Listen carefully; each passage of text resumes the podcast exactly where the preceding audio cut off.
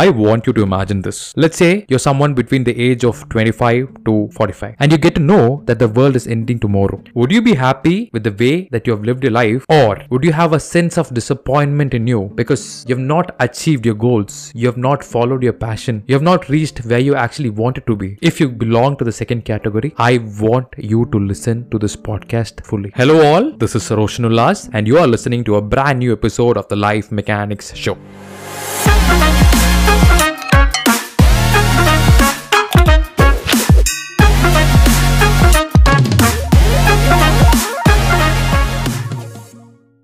There are three main reasons of why you belong to the second category. One, you are so happy in your comfort zone, like you don't even want to get out of it. Two, you just want a very mediocre life, a very normal life. Like, I'm happy with the way things are and uh, I don't want to stress much about life. It's not about being content. I'm not talking about that. There are certain set of people or group of people that are actually content and, you know, they're happy with what they have. But I don't think you belong to that category. You just, you're just in the mediocre life because you, you are too lazy. And number three, you are never ready to accept your mistakes. You're never ready to correct your mistakes. You're never ready to learn. And that's because your life is full of excuses. You live in a pool full of excuses. And it's high time you get out of it. And I'll help you. I'll really, really, really help you out. When I say I'm going to help you out, I do not mean to say that I will give you solutions or techniques. As you're listening to this episode, I want you to take a piece of paper or notebook, whatever you can find next to you. Ask yourself, confront yourself, question yourself. And these are the questions that you need to ask yourself. Number one, what is the ultimate